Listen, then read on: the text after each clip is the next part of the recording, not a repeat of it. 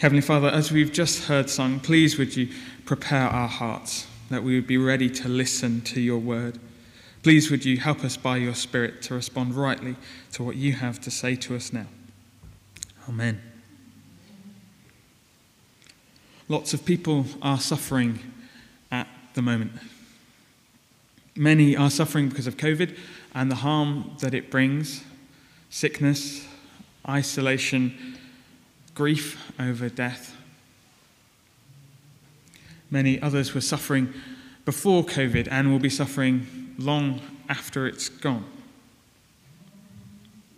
But life now, in particular, seems really flat. It seems like there's nothing to hope, nothing to look forward to.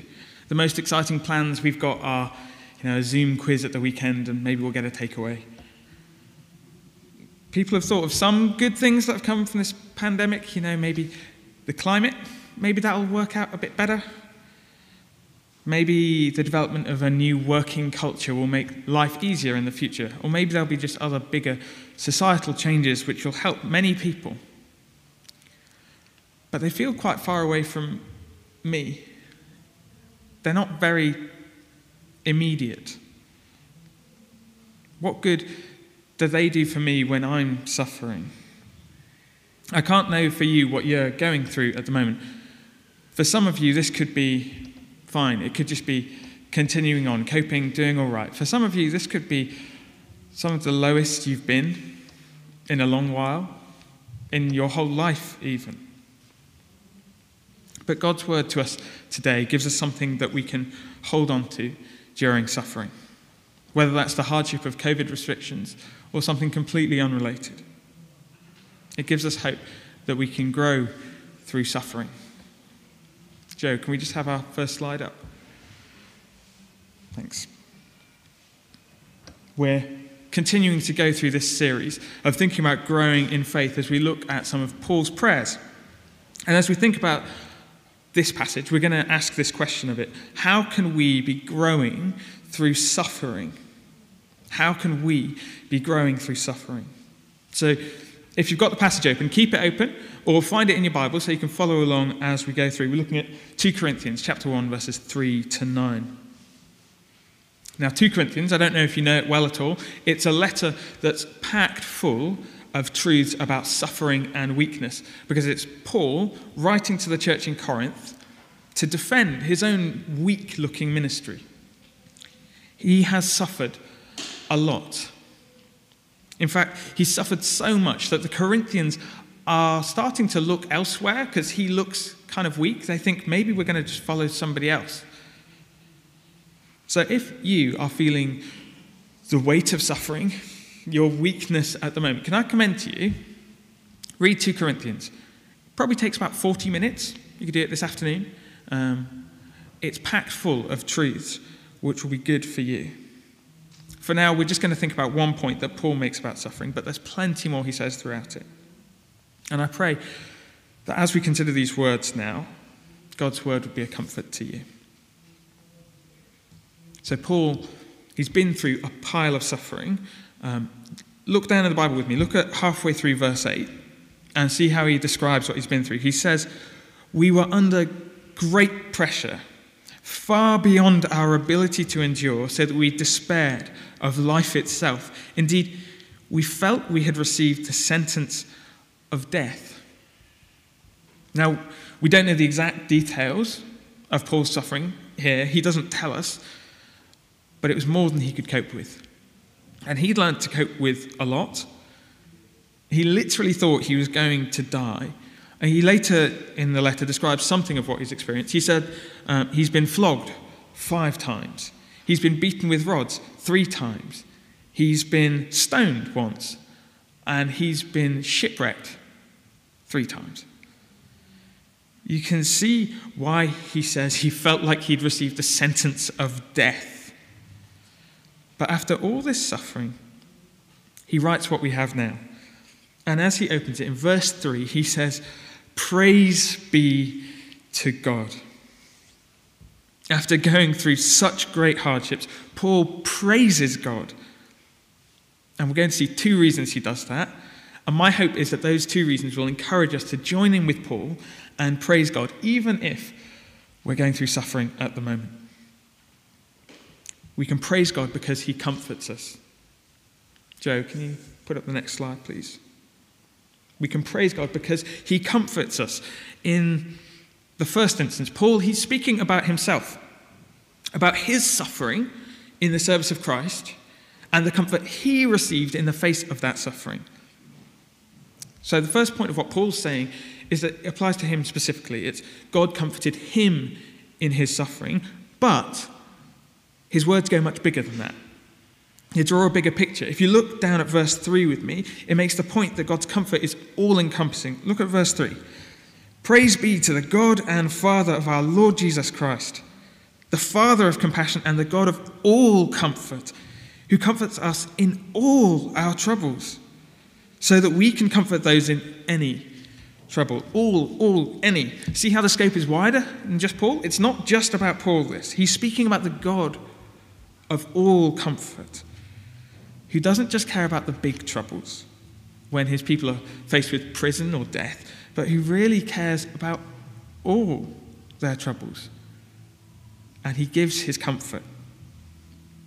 Okay, think about that for a second.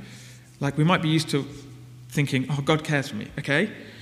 God himself cares for his people. God, the creator and sustainer of all that exists. He's the one that's making that snowfall right now. He is the one who cares for us.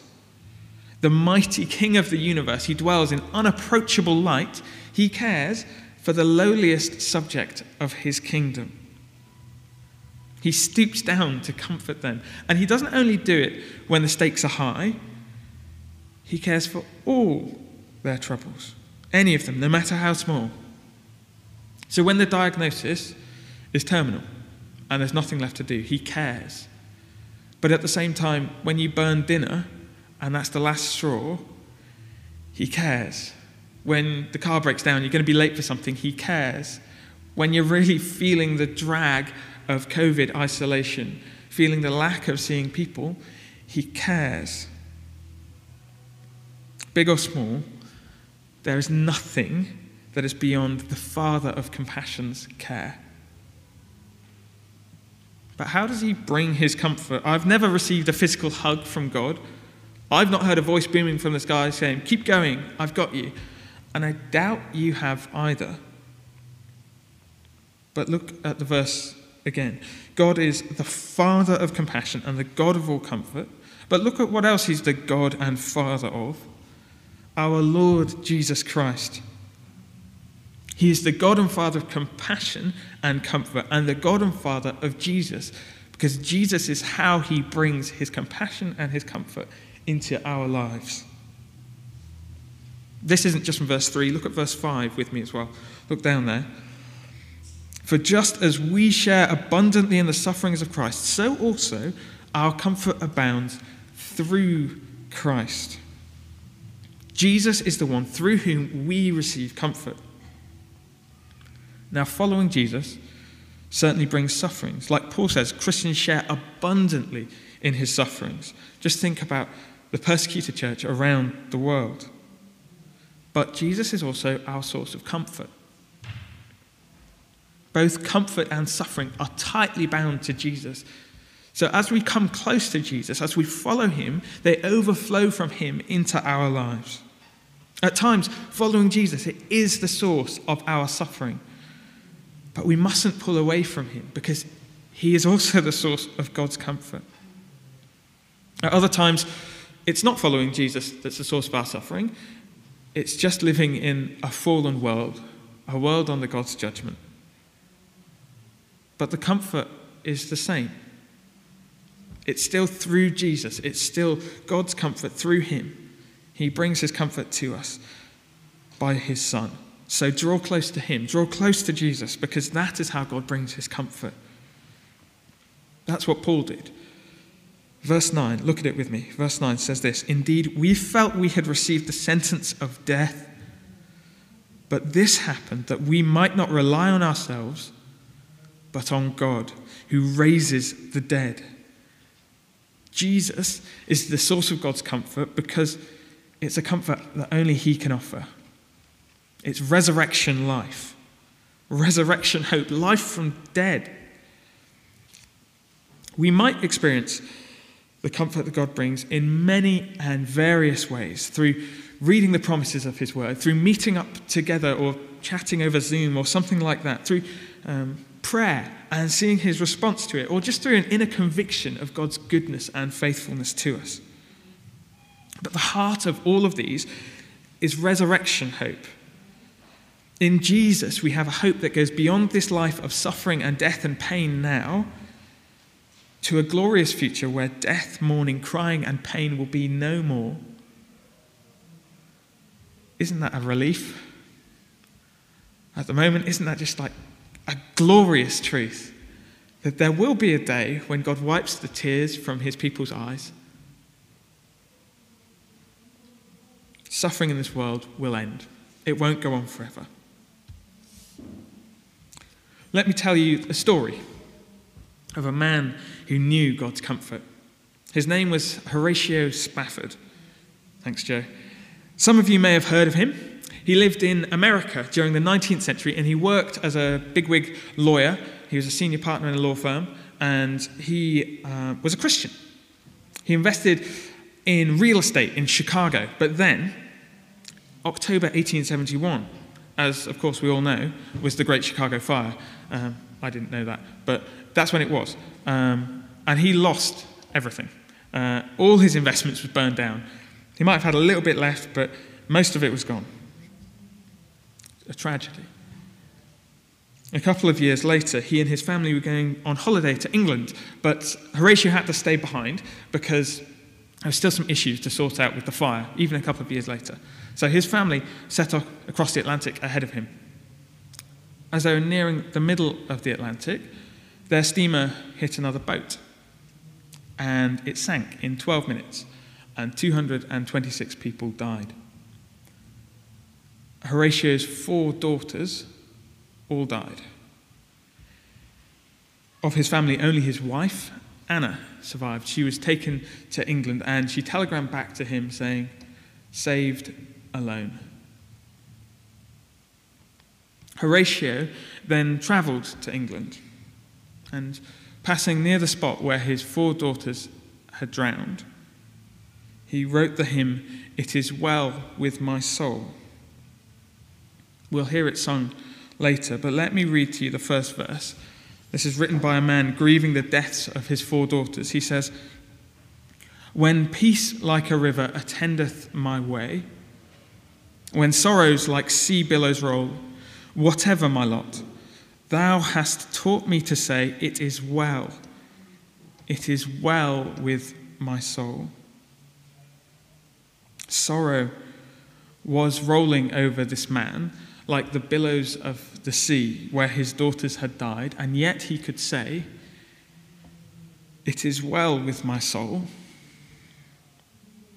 How could he say this? Because of God's comfort in Jesus. The rest of the hymn goes on to recount what Jesus has done and the hope of Him returning, the hope of resurrection life. That is where Horatio Spafford found his comfort. Thanks, Joe. God uses suffering to make us rely on Him more. Like Paul, like Horatio Spafford, when suffering comes, we see how our own resources on our own, they're not enough. We can cozy up under a blanket, eat some chocolate. We can buy something new or exciting online. We can, you know, go, go shopping. We can turn to friends or spouse. And these are good comforts, but they pale in comparison to God's comfort because these comforts are temporary and fading. When health is taken away, when freedoms are stripped from us, when everything is out of our control, we see so much more clearly how we need God's comfort, His lasting compassion and comfort, the hope of resurrection life. Suffering teaches us to say, like Paul, this happened that we might not rely on ourselves, but on God who raises the dead. So, right, we know as Christians we're not meant to be independent, self reliant. We know that we can't just rely on ourselves, and yet we still do it so much of the time, don't we? That's our sort of default go to. When we're healthy or financially secure or in fulfilling relationships, we just stroll through life relying on ourselves so easily. God uses suffering to shake us and say, Wake up. He uses it to show us that self reliance is a sham. So, to answer that question, we're thinking about how can we be growing through suffering? We can say this by learning to rely on the God who raises the dead. If you are suffering now, draw near to Jesus. Draw near to him in his word. Draw near to him in prayer. Draw near to him as you seek the encouragement of other believers. Draw near to know his comfort. Jesus, for the joy set before him, endured the suffering of the cross. As we see the joy set before us, let us endure that we would join Jesus in his resurrection life. Let that be our hope, that we can keep going in suffering. But God's comfort doesn't stop with us. No, God comforts us so we can comfort others. Joe, can we just get that up? God comforts us so we can comfort others. See how these verses don't just stop with Paul telling how he has been comforted, but rather that his, his comfort leads to the comfort of others. In fact, he says that that is the very reason that God comforted him in the first place. Okay, look at verse 3 again. I know I've told you to look at the Bible a bunch of times. Look at it again. Praise be to the God and Father of our Lord Jesus Christ, the Father of compassion, the God of all comfort, who comforts us in all our troubles, so that we can comfort those in any trouble with the comfort we ourselves receive from God, so that we can comfort others. God comforts Paul so he can comfort the Corinthians. And the same is true of us. God comforts us so we can comfort others. So, as we go through suffering, it equips us to share that comfort with others. Suffering is like, it's like a, a nursery for plants where the shoots of hope and compassion grow. Suffering is the place where, which makes it grow within us. We've already seen how suffering makes us rely on God. And so, when we've lent heavily on God's comfort, on the hope that He gives, and found that it is strong enough, that makes us ready to offer that support to others. Suffering also grows our empathy. As we've been through pain, it makes us quicker to come alongside others who are feeling pain also, to empathize with their wounds, and to walk with them. Now, suffering is awful. But in God's goodness, it's not only bad. It is something God uses to change us, to make us not only more reliant on Him, but to shape us to be servants of others. That we would be able to proclaim the sufficiency of His comfort and be all the more ready to gently serve those in need. And it matters. It really matters that we are ready to comfort others, whether they're Christians or not. As Christians, we need to be comforted by those about us. We need to be reminded of God's goodness because our default is to rely on ourselves. We need to be reminded of God's comfort. And if you're not a Christian, you need to hear about God's comfort. So if you are a Christian, we need to tell about God's comfort. If we're thinking back to that question at the start, how can we grow through suffering? This is the second part of the answer Paul gives. God uses suffering to equip us to share his comfort with others. But how do we practically do that? Just very briefly, there's three ways we can put this into practice. I'm sure there are others, but here are three. First, we share God's comfort when we don't even realize it, just by others looking on.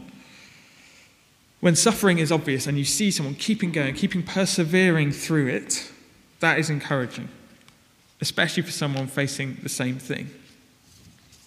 They see it's possible to receive God's comfort and keep going, even in the midst of horrible suffering. So please, Don't hide your suffering. We feel safer when we can hide our struggles and suffering.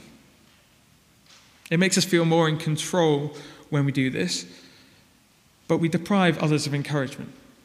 How many of you, when you're starting a Zoom call at the moment, people are like, oh, how are you? Like, oh, yeah, I'm fine, thanks. And, and then maybe people, after a couple of seconds, say, oh, well, actually, I'm, I'm, I'm not that great, really. That's the honesty we need. We need to be able to say that. Because when we're open about our suffering, it enables us to show God's comfort to us, to others, and it also enables others to comfort us with the comfort we need. So, this doesn't mean we need to open up every conversation with everybody saying, I'm really struggling, I'm really finding everything tough. Um, but we must share with some.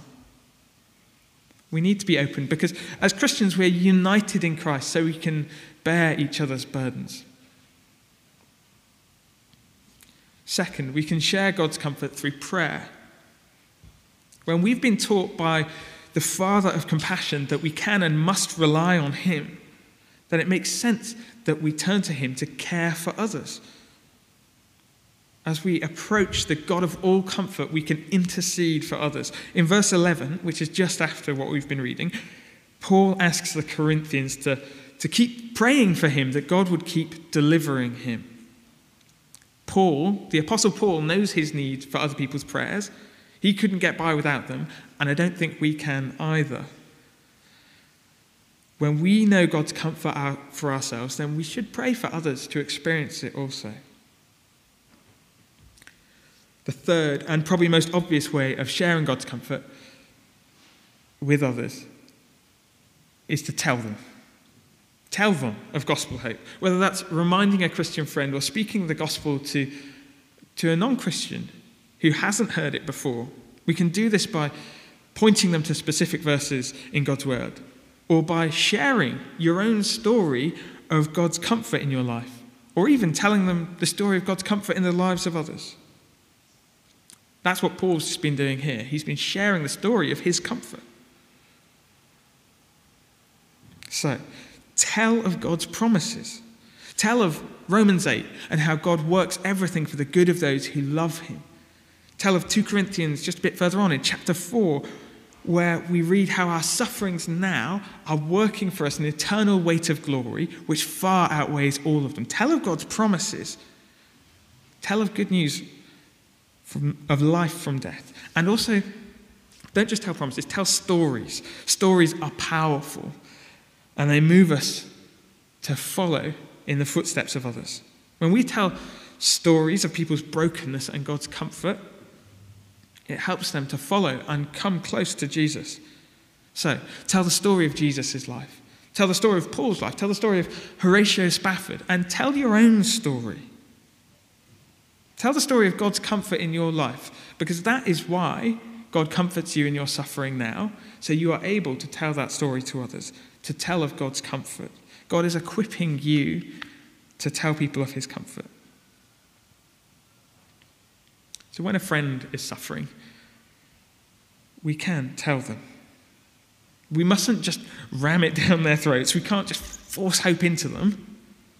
But as we've been comforted, so we must comfort others with patience and kindness, like God does for us. I can't tell you exactly what to say. But listen to them, point them to Jesus, point them to God's promises, tell them stories. Consider the comfort that you've received that you may pass it on. God comforts us so we can comfort others. Paul's response to this is praise. So we're going to close with that. Let's pray. Praise be to the God and Father of our Lord Jesus Christ, the Father of compassion and the God of all comfort, who comforts us in our troubles so that we can comfort those in any trouble with the comfort we ourselves receive from God. Father, we thank you that you are our comfort, that you come to comfort us by your Son, and you even use the agony of suffering to grow us into people who are more able to share that comfort with others. Please, Father, would this knowledge be an encouragement to us when we are suffering? And please, would you use us to bring this comfort to others? Amen.